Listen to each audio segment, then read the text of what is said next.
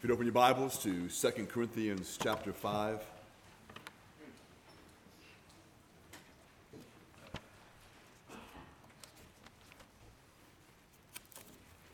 Let's bow for prayer.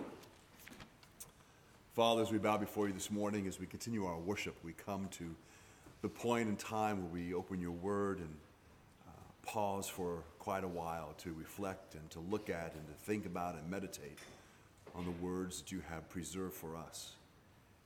We ask, Lord, as we always do, that you would give to us a hunger for your word, a desire to understand what is here. Give to us understanding. Give to us, Father, uh, the ability to apply the word to the way we live, to the way we think. We ask, Lord, that it would indeed be encouraging and strengthening to us, that, Father, we may continue to grow and to mature as Christians. We do thank you, Father, for your word, and we do ask these things in Christ's name. Amen. Second Corinthians chapter 5, verses 9 and 10. So whether we are at home or away, we make it our aim to please him. For we must all appear before the judgment seat of Christ, so that each one may receive what is due for what, we, for what he has done in the body, whether good or evil. So this morning, every Christian's favorite topic is judgment. I know you all just can't wait. You probably look at the bullets and oh, this is going to be so good. Judgment. But this is not the judgment that comes on unbelievers for their sin. You know, because we kind of, I mean, we don't really like that, but I mean, the idea that people are going to get what's coming to them, especially certain ones, you know, certain politicians, certain, weird, certain world leaders, certain criminals, we're kind of, yeah, they're going to get what's coming to them. And there's a sense of satisfaction. But we start talking about the judgment of believers. There's not a whole lot of sermons on that. We don't talk about that much. And sometimes some of us can have a really bad attitude.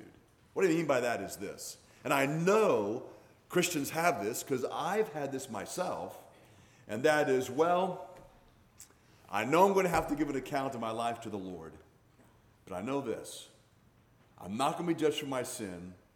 He's not going to send me to hell. It's going to be all right. That's not a good attitude. In fact, I do, as you think about it, I think that what that reveals, it's not just apathy. It's not just, you know, a lackadaisical kind of attitude. It, relax, it, it, it, uh, reveals a lack of love for Christ. I mean, think about it this way. Say a man, when we get married, and the man knows that because how his wife is, no matter what he does, she will never divorce him. So the, things go along in the marriage pretty well for a while, and then you know he starts looking around, and he says, "Well, I know my wife will get mad. I know things won't go well, but she's not going to divorce me. And when I get old, we'll still be together, and I won't be alone." What would we say about that besides the fact that he's a scumbag? we would say, he doesn't love his wife. Why would he think like that? That reveals a lack of love for his wife, as well as a lack of commitment and a long list of things. So when it comes to this judgment thing, you know, we need, we need to understand what the Bible says. It is there for us to know and to understand. It is to encourage us. You know, this is not to be you know, just bad news and, you know, God wants to kind of press down on you and say, you need to obey because I'm going to take everything you do in life and we're going to bring it into account. It should be more like when, this always happens when our kids are little because, you know, we all change when we get older. When kids are little and you give a project to do, when they finish it, they want you to come see it. They want you to come and judge it. You know, look at what I drew. Or, you know, you tell them to clean the room. I cleaned my room. And you go in there and it looks like that. Well, it doesn't look like an F4 tornado went through. Maybe just an F1. You know, so it doesn't exactly pass muster. But they want you to come and do the inspection. I'm not saying that we should, with glee, necessarily think about judgment, but maybe, maybe we should. Because we love him, we want to please him. Paul had been building up the saints. Uh, they're, they're, he's been building up their hope in the Lord by affirming the fact that they would one day in the future go to be with the Lord, that they would receive these glorious resurrection bodies. But now Paul does want to remind them of the sobering reality that one day they and every believer is going to stand before the judgment seat of Christ. They're going to give an account for all of their thoughts, words, and deeds after they became believers. When I first heard about that as a young man, I was not happy because I know what my thoughts are and my behaviors are and all of that kind of stuff. And so I wasn't exactly thrilled by that prospect. Let me uh, read this is another way of saying what I just told you. This is from a, a pastor in the Midwest. He says many Christians operate from an erroneous idea that the only thing that really matters about heaven is if you get to go there or not. In reality, we will not all hold on hold an equal station in heaven. Some will go to heaven empty-handed, while others will enter into eternity with reward that has accumulated from their days on earth. We don't want to simply squeak in the gate, but we ought to want to hear our Lord say, Well done, good and faithful servant. Enter into the joy of the Lord. Another preacher said this Most Christians really don't know very much about heavenly rewards, even though the New Testament has much to say on the subject. If I could just summarize the biblical teaching in a few words, it would go like this Salvation is always by grace through faith in the Lord Jesus Christ. Heaven is a free gift that cannot be earned or deserved.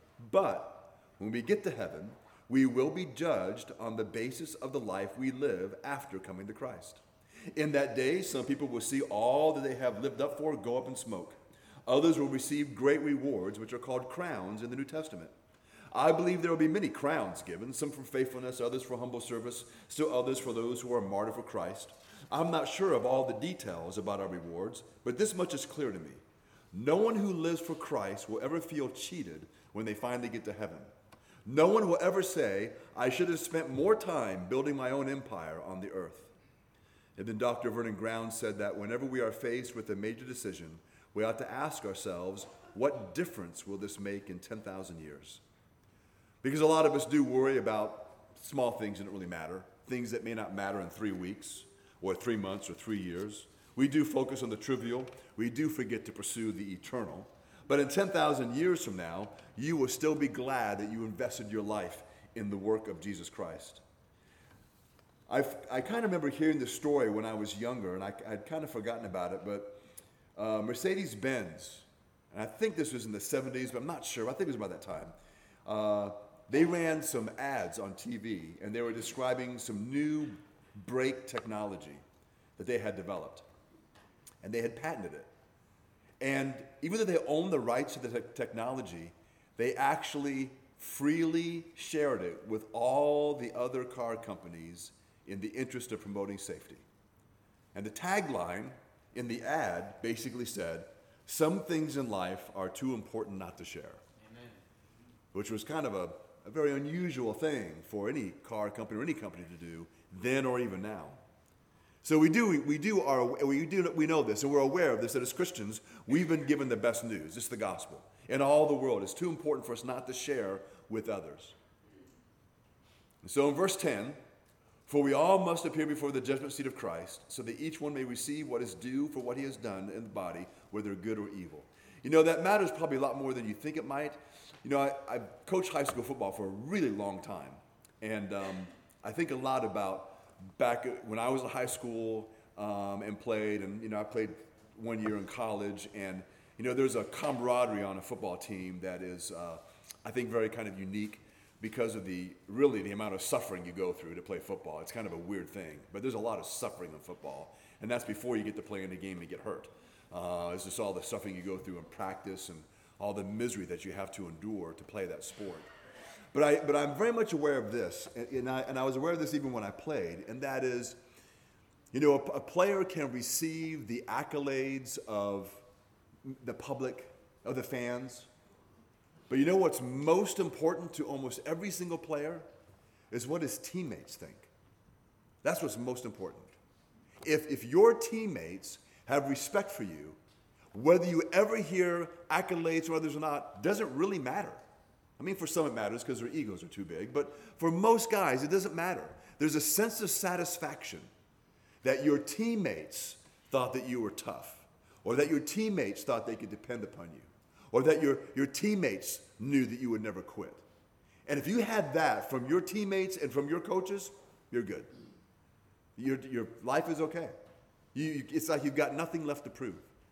And, and I do think there's that aspect of that when it comes to the family. You know, they've already did all these psychological studies about how certain individuals seem to be able to endure incredible catastrophes in life. And they found when it comes to most kids, most kids, the ones who do the best in not only going through a catastrophe, but where that seems to have minimal negative effect, even years down the road, what almost all of them have in common is they had a family that they knew who loved them and accepted them. And made all the difference in the world. Even 30 years later, when we ask the question, how is it this individual came from all these things and they endured? And there's those exceptions to the stories, but the bottom line is it's that. And so when it comes to this, you know, we, we need to start recognizing that God has created us in His image. He knows about us, and He's giving us this information, not only because it's going to happen, but because it's important, it should be encouraging and motivating uh, for us as individual believers. So let's go through, first of all, some of the words to make sure that we really have garnished the strength of what Paul is saying. He says, for. The word for in the Greek is gar. It is a term of explanation, which explains why Paul was so ambitious to please God. He knew that one day he would stand before Jesus Christ as his judge to be rewarded for his deeds in the body. Paul looked forward to that. He, he wasn't dreading that. He wanted God to reward him, but not so he could brag about his rewards. He wanted the Lord to be pleased. That's what he wanted the Lord to be pleased. In the same way that kids want their parents to be pleased. You know, little kids growing up, they can have, again, a lot of accolades from others, but if mom and dad aren't approving, they're miserable creatures. They're not well adjusted. They need to know that they have that and they desire that, they hunger for that. And we oftentimes do them a great disservice to our children when we just kind of push them to the side.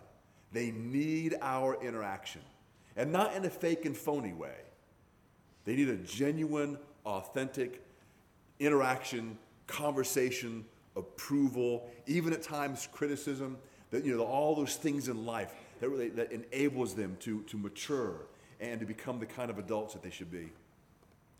It says, for we. The word we in the Greek language here is the first person plural pronoun. What does that mean? It's that Paul, as he writes, is participating with those he writes to in the truths he's now explaining. Other words, the truth about rewards to be dispensed at the judgment seat of Christ, it's only for believers. He's writing to the believing church in Corinth. He says, We, you, and I, this is what's going to happen. It's good, this is not going to happen to you and not me. We are going to do this. We're going to go through this. He says, For we must. The word must in the Greek language means to bind or tie objects together, whether you put something in prison. Um, it is the root word of, of the Greek word doulos, which is bondservant or slave. It refers to that which is not optional, it is needful. It is binding out of intrinsic necessity or inevitability. It describes the believer's appearance at the Bema seat. That's the, the word Bema is the word for judgment in the Greek language. That's the judgment seat of Christ. It describes the believer's appearance at the Bema seat as an event which by necessity must take place. This takes place by divine appointment. Therefore, it is inevitable. And our appearance is mandatory. Then again, you go on. He says, for we must all appear. The word appear means to make manifest or visible. It is conspicuous in turn. It literally means to bring to light. A primarily, it primarily means to cause to become visible, to make known, to be clearly revealed, to be manifested, or to be caused to be seen. So it's not just going to be our exterior, so to speak, or our outwardness that's going to be judged, but our interior. In other words, our character, will be fully exposed in full view of our righteous, just judge. Jonathan Edwards was quite a remarkable individual. At the age of 20, he wrote these words in his diary that reflects his understanding of the certainty and the seriousness of his appearance one day in eternity future before Christ and at his judgment seat. And so, kind of putting in the modern English, he says this Aware that I am unable to do anything without God's help. I do pray, by His grace, He will enable me to keep these resolutions so far as they are in line with his will and that they will honor Christ. And so, over the course of two to three years, he worked on making a list of resolutions. These things that he was resolved to do that came out of Scripture so that he would be able to live a life that was pleasing to the Lord. His list was 70 resolutions long. It's a great read. It's right up here. You can get one after service. It's in modern English, so you don't have to worry about the kind of language they spoke. It was a different kind of English. But it's right here, and you can take it home and just take your time and read it. And realize this 20 year old man took the life he's going to live seriously. Now, you know, sometimes, you know, he's considered a Puritan, and Puritans and people those days get a bad rap. Everyone thinks that they were unhappy and that they were miserable. They were not unhappy people.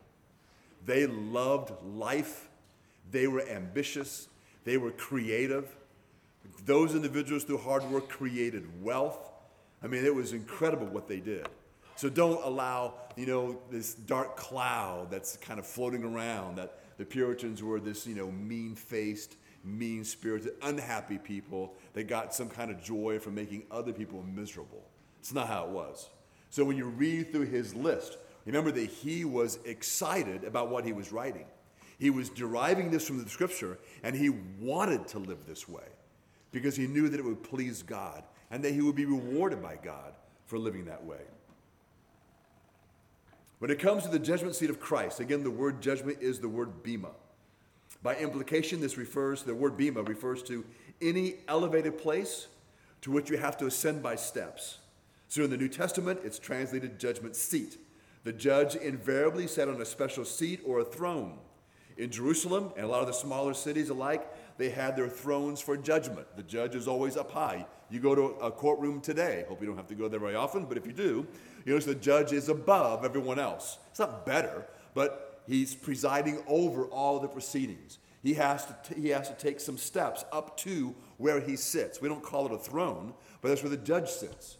And so that is the place of authority, it's the place of judgment. And then what he says, that's it. Um, and it's going to happen.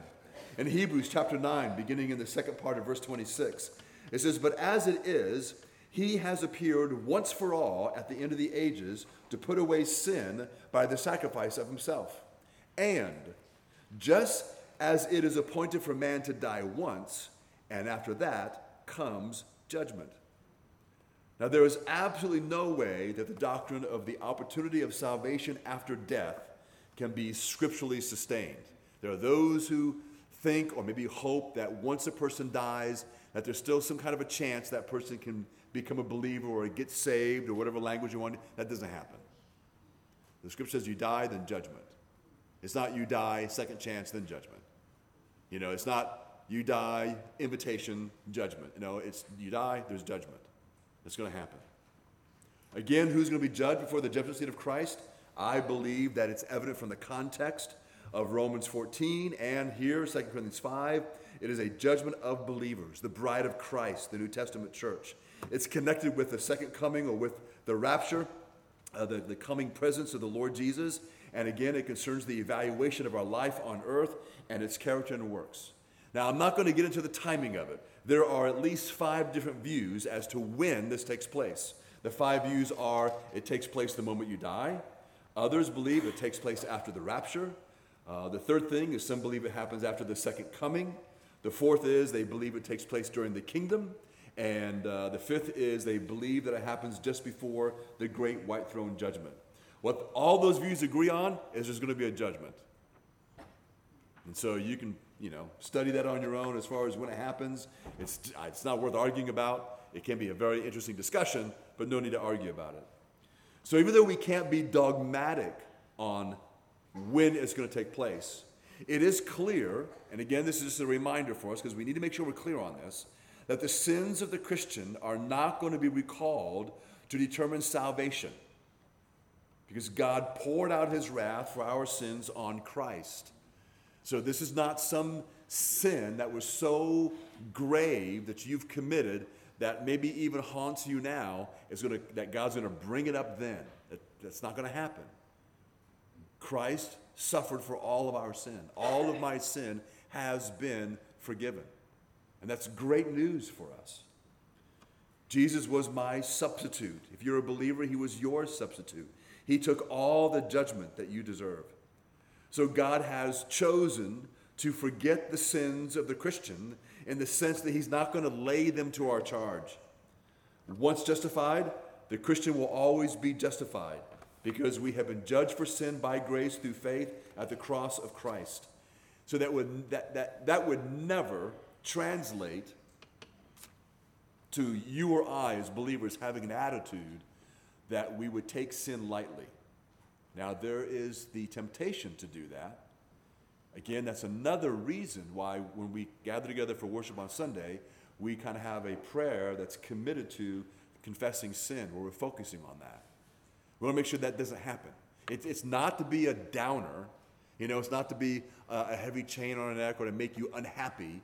You know, when we come to church all happy, oh, yeah, we got that part, we got to confess sin. No, it's not that. We just accept that. It's just a part of our life. And, and we want to engage in that because we want to be all that Christ would have us to be. And we want to protect ourselves from being tempted and going in the wrong direction. We want to live life soberly. Being living your life soberly or seriously doesn't mean that you're devoid of happiness and joy.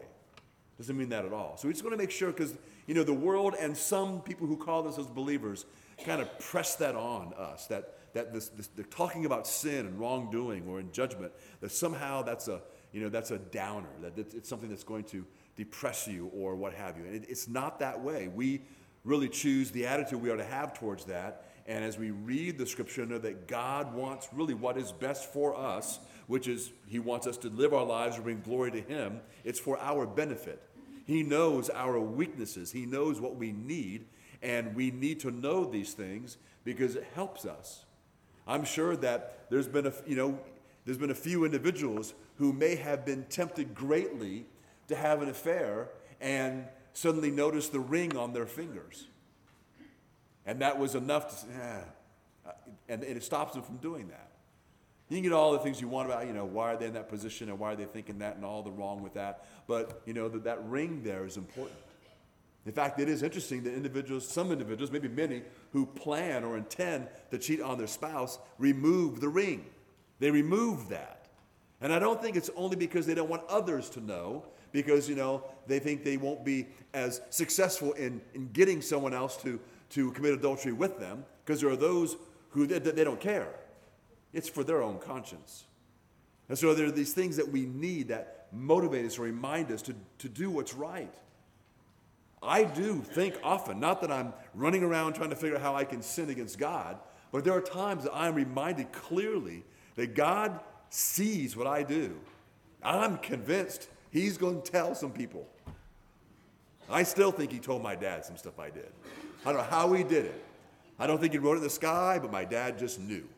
It was amazing. It was a miracle uh, that it happened. But you know, it probably kept me from going or continue to go down the wrong path. You know, I was steered the right way. Steered is the word. You know, you, you have to beat cows, and I was beaten at times. But that was important. And so I, I do think that this is not a negative thing. We need to see this as being positive. I don't want God to just let me go. And you shouldn't want that either. I don't want to be left alone. I, I want to be reminded. I, there was a, there was a, I'll tell you a quick story. Some of you heard this. There are two guys in, in the, when I was working in the prison as a chaplain on the Big Island, I was chaplain of the jail and chaplain of prison. The prison is way up in the mountains. The elevation was about 5,200 feet above sea level. Uh, the only guys there were guys who committed really uh, hardened guys, guys who committed murder, whatever. There's no fence around that prison, but there's, there's nowhere to go. I mean, it's, it's way away from wherever. It's, it's, if you're going to escape, it's going to take you a couple days uh, to get to where there's any civilization, just to get through the thicket. Um, so there's no, no threat of that. And so there are these two guys. Uh, they had become Christians. They, they were both Hawaiian. Uh, one guy's name was John. John was a was a good sized guy. He was about 6'2, weighed about 240. Like a lot of guys in prison, he lifted a lot of weights. The other guy was only about five foot six. But his nickname was Animal. It was befitting. Animal was pretty strong. He had a problem with his temper. Uh, there was a day, you know, I don't know if you've ever seen um, at a tire place where they used a crowbar, they put your the, the tire and the, on a, on a uh, machine, and they work the crowbar around the rim to, to, to pull it off. It's, it's, it's hard work.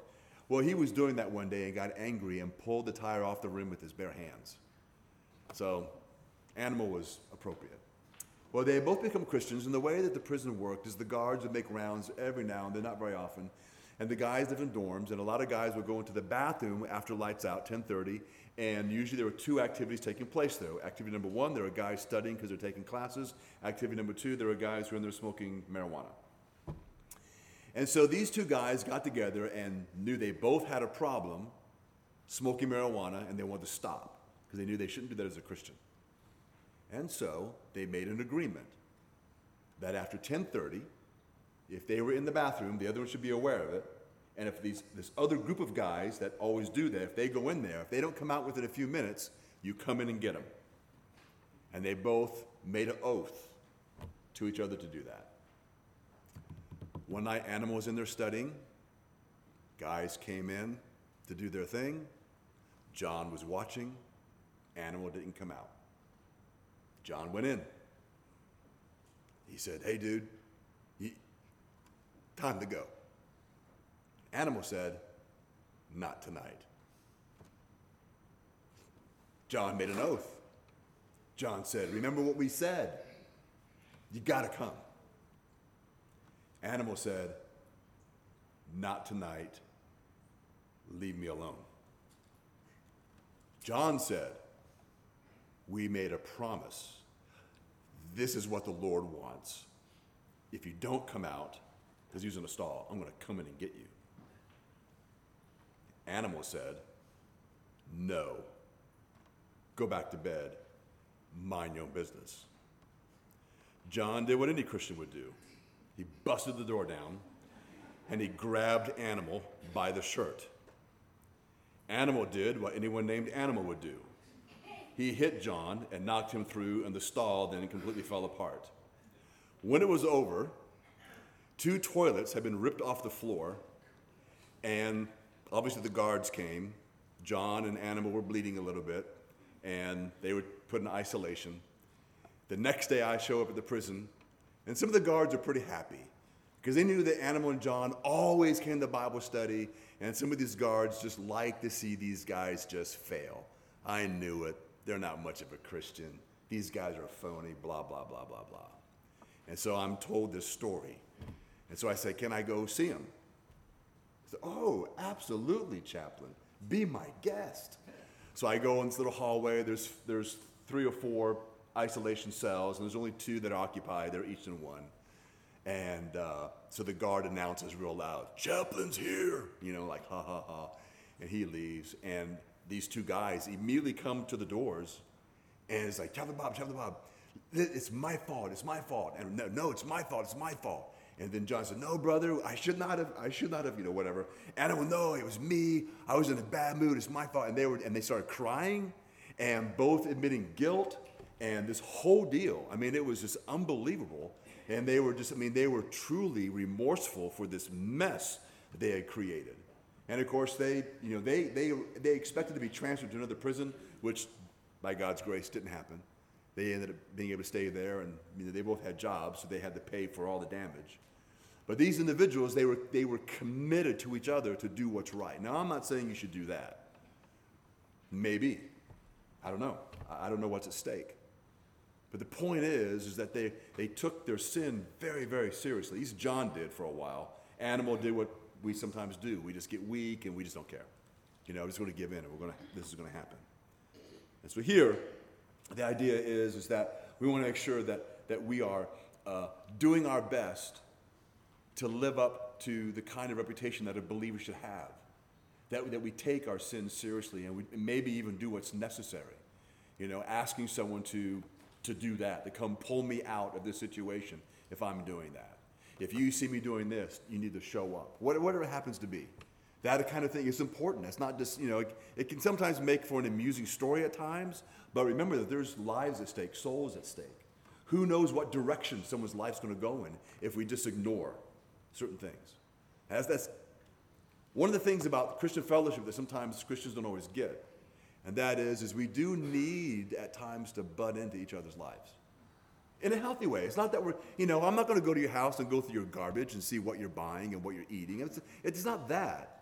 But there is this aspect, and this, and this requires the entire body of Christ because not everybody's going to see everything. But some of us are, you know, we're closer to certain people than others, and maybe there's some people who live close. We need to be aware. So we're not, you know, using binoculars and looking through the, the blinds, but as we become friends, we be, there's an awareness so that when certain things are going on or certain things aren't going on, there's a genuine concern. It's not that somehow we are we're, we're, wanting to enforce laws like the Gestapo. It's not that. It's not that we that we take joy or, or that we're prideful in being the holier one and calling someone to account. We need to do that with great humility. And, and even recognize that we need God's wisdom to do that. But, but, there's, but that's important for us to do that as believers. Because Paul is concerned with these believers living a life of holiness. That, that's not to be a downer. We want to achieve that for the Lord and for His grace. Remember what's at stake. Think of it this way if you, as a believer, do not at least pursue holiness in your life as a believer, you may be the obstacle to your children coming to Christ. I mean, that is the very real implication of that. You may be the obstacle to your grandchildren coming to Christ. It is that serious. Even if, our, even if we don't have a, a, a an, an overt negativity towards the church and Christ, if we just live your life as if it's not really all that important, you know, we don't really ever bring up God. We don't really ever really read the Bible. We don't ever talk about how we're motivated to do certain things by the Bible or, or talk about our devotion to Christ or any of those things. They do pick up on all of that. And what, and what they learn by being with us and being around us, they know what we believe is important and not important. And so that's what's at stake. Or it may not be your children or grandchildren. Maybe it's your parents. Maybe, your par- maybe you've become a believer before your parents have. They need to see that in you. Maybe the growth uh, in the life of your spouse is at stake. Maybe, maybe you have a spouse who's kind of, you know, they're not quite doing so well in their, in their, in their growth as a believer. That does happen. We need to make sure that, that, that we ourselves are devoted. We don't just then begin to you know, get a bad attitude back towards them. We need, to, we need to do what's right. We need to pray for them. We need to live for the Lord. And you don't want to be an obstacle to them. And so these things are not some small thing. When it comes to Christian fellowship, there are four concepts I want to go through real quick. I'm not even going to, I won't have time to explain the first three. There's one, there's the relationship we have with Christ. We know that we're united to Christ uh, by um, a common life. There's a partnership. You know, we are to work together as believers for a common purpose to obtain common objectives for the glory of God. There's companionship that we have as believers. We are to communicate with one another and have fellowship with one another. All those things are important to God. We're going to be judged for those things. But then there's also the area of stewardship. We, we need to recognize that everything we have does belong to the Lord. Our money, our talents, our time, everything belongs to God. God has entrusted us with those things. We need to be willing to share our material blessings, our talents, our time for the promotion of the gospel to help those in need. We need to be good stewards of those things that God has given us. We need to recognize again that everything we have belongs to the Lord. When it comes to this area, these areas of stewardship, again, even though we know these things, let me just remind you. Number one, the first area the believer will have to give an account for is, and that will be evaluated by the Lord at the Bema seat, would be your stewardship of time. Galatians chapter 6, verse 9. And let us not grow weary of doing good, for in due season we will reap if we do not give up. So then, as we have opportunity, let us do good to everyone, especially to those who are of the household of faith. Ephesians 5 15 and 16. Look carefully then how you walk, not as unwise, but as wise, making the best use of the time, because the days are evil. 1 Peter chapter 4 Since therefore Christ suffered in the flesh, arm yourself with the same way of thinking. For whoever has suffered in the flesh has ceased from sin, so as to live for the rest of the time in the flesh, no longer for human passions, but for the will of God. So we have to give an account for how we use our time. It's not wrong for you to be involved and to like entertainment. I can't tell you how much of your time should be devoted to being entertained, but we have to answer to God for that. Everything that we do, every decision that we have that we make needs to be, we need to use this paradigm that comes from the scripture. When it comes to your spiritual gift or gifts, everybody has a spiritual gift. God expects you to use your spiritual gift. The spiritual gifts that are given to us are given to us, first of all, and primarily to minister to the body of Christ. That's why involvement in church is important. That is the easiest, most commonplace that we share our gifts with each other. And then the relationships that come out of that that extend out into the community as we see each other and these kinds of things. Whatever gift or gifts God gives to you, you need to use those, whether it's hospitality, giving, administration, whatever. We use those things to build up the, to build up the body of Christ. So it's not necessarily just using it officially in the church in some position. It may include that, but it really has a lot more to do with the relationships that we have with each other. I believe that my gifting is to be able to explain the Word of God. That can come a lot of ways. But imagine if you sent your son or your daughter to say, oh, maybe you should go talk to Bob. I think he would know what the Bible would say he could help you. What if I told them, look, um, I just preach, so just come listen to my sermons? You're like, what? Because you might be thinking, I thought you were my friend. I sent my daughter to you, my son, and that's what you're going to tell him? What you would expect me to do, and you might say, well, I expect the pastor to do this, but it's not so much the pastor. It should be this guy that you know, and you want him to be willing and able to take the time to sit down with them and talk with them and listen to them and then share what the Word of God says. That's what you are hoping for and expecting. Not someone who says, well, I exercise my gift in the church Sunday mornings starting around 1030. Right, that's just, that's not going to cut it.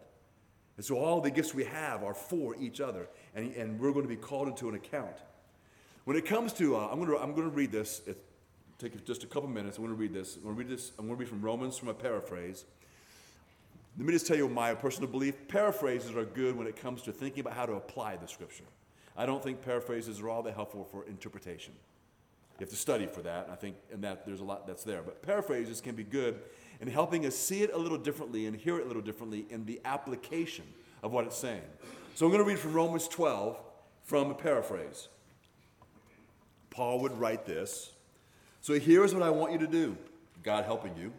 Take your everyday, ordinary life, sleeping, eating, going to work, walking around life, and place it before God as an offering. Embracing what God does for you is the best thing you can do for Him. Don't become so well adjusted to your culture that you fit into it without even thinking. Instead, fix your attention on God. You'll be changed from the inside out. Readily recognize what He wants from you and quickly respond to it. Unlike the culture around you, always dragging you down to its level of immaturity, God brings the best out of you, develops well formed maturity in you.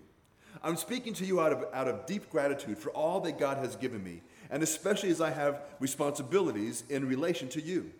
Living then, as everyone, every one of you does, in pure grace, it's important that you do not misinterpret yourselves as people who are bringing this goodness to God. No, God brings it to you all. The only accurate way to understand ourselves is by what God is and by what He does for us, not by what we are and what we do for Him. In this way, we are like the various parts of a human body. Each part gets its meaning from the body as a whole, not the other way around. The body we're talking about is Christ's body for cho- of chosen people. Each of us finds our meaning and function as a part of his body. But as a chopped off finger or a cut off toe, we wouldn't amount to much, would we? So, since we find ourselves fashioned into all these excellently formed and marvelously functioning parts in Christ's body, let's just go ahead and be what we were made to be without enviously or pridefully comparing ourselves with each other or trying to be something we aren't. If you preach, then just preach. God's message, nothing else. If you help, just help. Don't take over. If you teach, stick to your teaching. If you give encouraging guidance, be careful that you don't get bossy. If you're put in charge, don't manipulate. If you're called to give aid to people in distress, keep your eyes open and be quick to respond. If you work with the disadvantaged, don't let yourself get irritated with them or depressed by them. Keep a smile on your face. Love from the center of who you are. Don't fake it. Run for dear life from evil. Hold on for dear life to good. Be good friends who love deeply. Practice playing the second fiddle. I like that a lot. I think it's very practical. I do like the part about if you give guidance, don't get bossy. It's kind of hard to get more plain than that, but it's a good way to be. Let me just uh, let me just read this one last thing to you. We'll be done. Even though we're not going to be condemned for our sins at the judgment seat of Christ, our present lives do affect what will happen at the judgment seat of Christ. So in this life, sin and indifference rob us of a present desire to serve the Lord. And that then means a loss of rewards because we will not have used our time for his glory. That's why Paul exhorts us to be careful how we walk. Sin and indifference result in a loss of power in our lives because sin grieves the Holy Spirit. Sin and indifference causes us to pass up opportunities for service, which we would otherwise perform and be rewarded for. I don't know who said this, but I think this is important. The greatest consequence of unfaithfulness here on earth is that it disappoints Christ. One of the greatest fears that most kids have is they don't want to disappoint mom and dad because they know mom and dad are important to them and they love them and they know that mom and dad love them. We know all that Christ has done for us and what he's given for us. It really should be in our hearts that we never want to disappoint Christ. And there are times that we are living our lives in such a way that our lives disappoint Christ. But like a disappointed parent, a disappointed parent is quick to forgive because they love their children dearly. And God is quick to forgive his children. He wants happiness for you.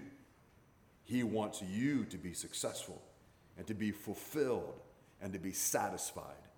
He wants you to experience deeply His love for you, your wife's or husband's love for you, your children's love for you, and your love for your children. That's what He wants for you. And He's going to give all that to us and more in the future. But we can have a great taste of it now to show the world the reality of who God is. But it doesn't, we won't be successful in doing that if we're pursuing sinful desires.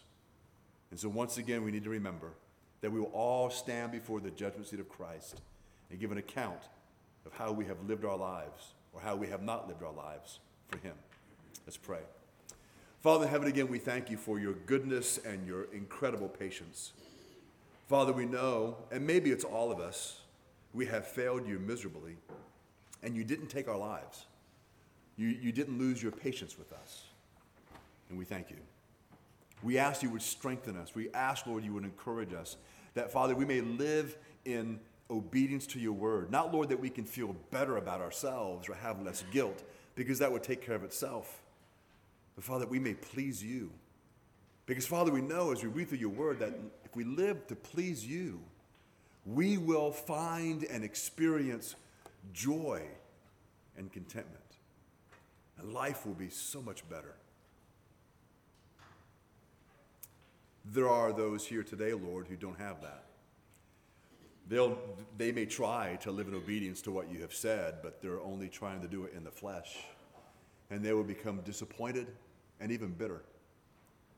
So, Father, I pray that you would reveal to them that they're unable to follow your word. They, they'll never be able to please you in the flesh because their sin separates them from you. And that has to be dealt with first. But it's dealt with not by the giving of money or by performing certain deeds. It's by placing our faith, our trust in Christ, and what He's done, what He did for us, and believing in Him. We pray, Lord, that you would draw them to yourself and they would believe. Help us, Father, to, to share your word, the wonderful gospel, wherever we go, and to live for you. We do ask these things in Christ's name. Amen.